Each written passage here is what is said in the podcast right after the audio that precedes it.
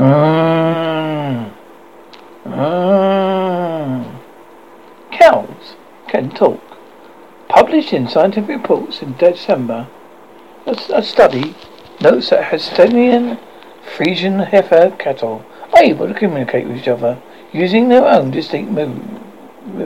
moves. H O L S T E I N dash F E R S I N A N.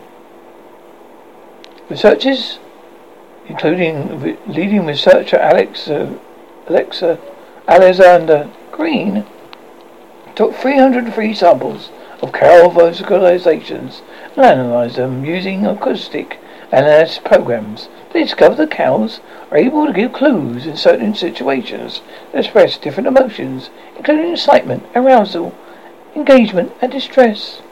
We found the cattle vocal individually is relating stable across different emotionally loaded farming contexts.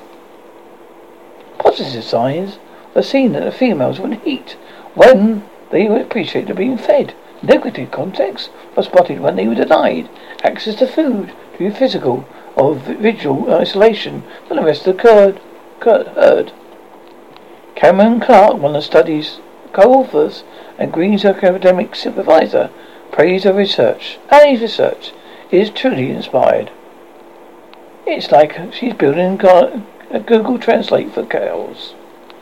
Previous research has revealed cows and cows are able to communicate by keeping individually in their lowering, lowering the vocal sounds made by cattle.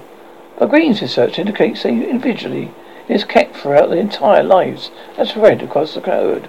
Cows are generous, social animals. In one sense, it isn't surprising. They're certainly individual identity throughout their life and not just doing mother calf imprinting. But this is the first time we've been able to analyze voice to have the conclusion evidence of this trait.